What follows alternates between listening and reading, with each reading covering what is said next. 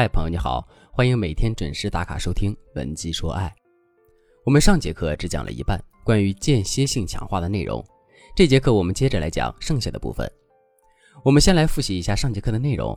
在上节课中，我们讲到了如何把间歇性强化效应运用在男人身上，让男人离不开我们的第一个方法，设置随机性奖励，有求不必应，才能让男人对我们产生心理落差，从而对我们产生探索欲与征服欲。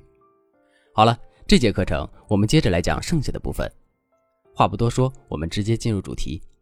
第二个方法，设置困难关卡，有出必反。我之前玩过一款小游戏，游戏规则是随着关卡的增加，难度也越来越大， B O S S 的格斗能力也越来越强。玩这款游戏的时候，我就忍不住花费心思，绞尽脑汁的想要通关，想要看看赢了之后到底是什么效果。但是有一个精通计算机的朋友看到我费了九牛二虎之力也打不过那个 B O S S 的时候，他就告诉我，这类游戏都有破解版本的，可以加个金手指外挂，让你掌控全场，几乎是不用思考就可以通关的。于是我得到了破解版的游戏，但是我却发现，当我开挂之后立马通关，我的内心早就没有了刚开始玩游戏的那种期待了。一段时间之后，就觉得这个游戏真的好无聊，让我感觉到了厌倦，因为我几乎毫不费力的就得到了我想要的结果。现在我得到了，这个游戏也就没有存在的必要了。于是呢，在某一个午后，我就把它给卸载了。这样的心理在感情中也是适用的，如果一点关卡都没有，通关太容易了，就会让人觉得无聊，觉得没意思，等男人玩腻了，也就会把你给卸载了。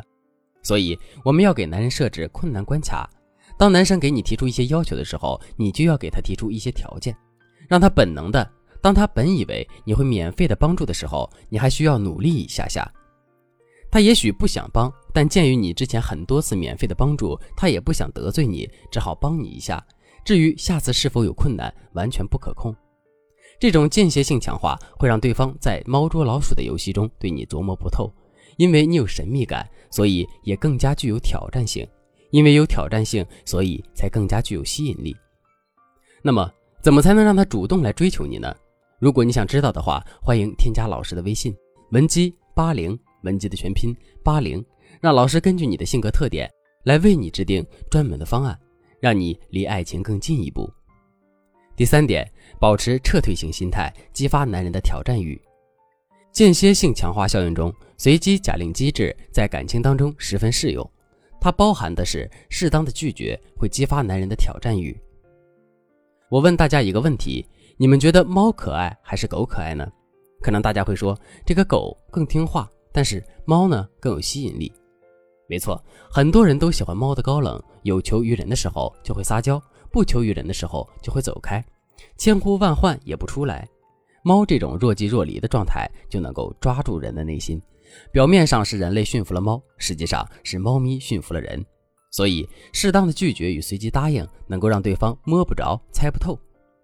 但是又想得到你，这样的方式是吸引一个人注意力最简单的方式。在此我给大家分享一个约会小技巧，你在约会时尽量挑那种灯光比较灰暗的餐厅去吃饭，这样更容易让大家放松警惕，丢掉理性，打开封闭的内心去交流。因为灯光越强，人们受到的干扰越多，不自觉的想要保持情感的理性，封闭自己的内心，而且在灰暗的灯光之下也会让人更加的关注自我，再加上两杯小酒下肚，男生早就忘了你要问他什么事儿了。若这时你能够引导异性对你倾诉衷肠，你就更容易走进对方的内心里。但是当他想要更进一步靠近的时候，你就一定要适时打住，找个借口离开，临走时还可以含情脉脉的多看他几眼。这时男生心里一定会想起一句歌词，让我用心积极把你留下来。第四点就是利用逆反心理进行阻力式强化。周围人越是反对某对情侣，当事人就越是情比金坚，换句话说，阻力越大，爱的就越深。这是间歇性强化效应折射出来的逆反心理，其中最著名的案例莫过于罗密欧与朱丽叶，惊天地，泣鬼神。你想想看，罗密欧朱丽叶那是金童玉女，天作之合呀，无奈两代家族百年恩怨，挡在他们两个之间，阻力大过天，造成的结局是什么呢？两个人依旧爱得死去活来，最后双双殉情，堪比佳话。大家再看看娱乐圈里的郑秀文、许志安分分合合二十二年，最后不还在一块儿吗？舒淇与冯德伦相爱相杀十七年，最后不还是求婚了吗？谢霆锋、王菲纠缠几十年，最后还不是走到一起了吗？所以，尤其是感情还不深的时候，间歇性强化也只是在最开始的时候能发挥出最好的作用。遇到阻力的时候，才是你发挥间歇性强化的最好时机。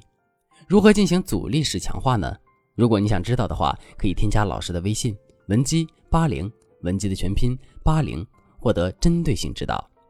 而且，如果你想再跟对方长久的走下去，除了外在因素之外，还需要内心因素的扶持。例如提升你的内在吸引力，包括包容度、支持对方等。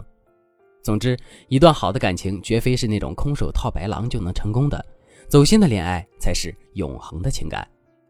好了，今天的课程就到这里了。文姬说爱，迷茫情场，你的得力军师。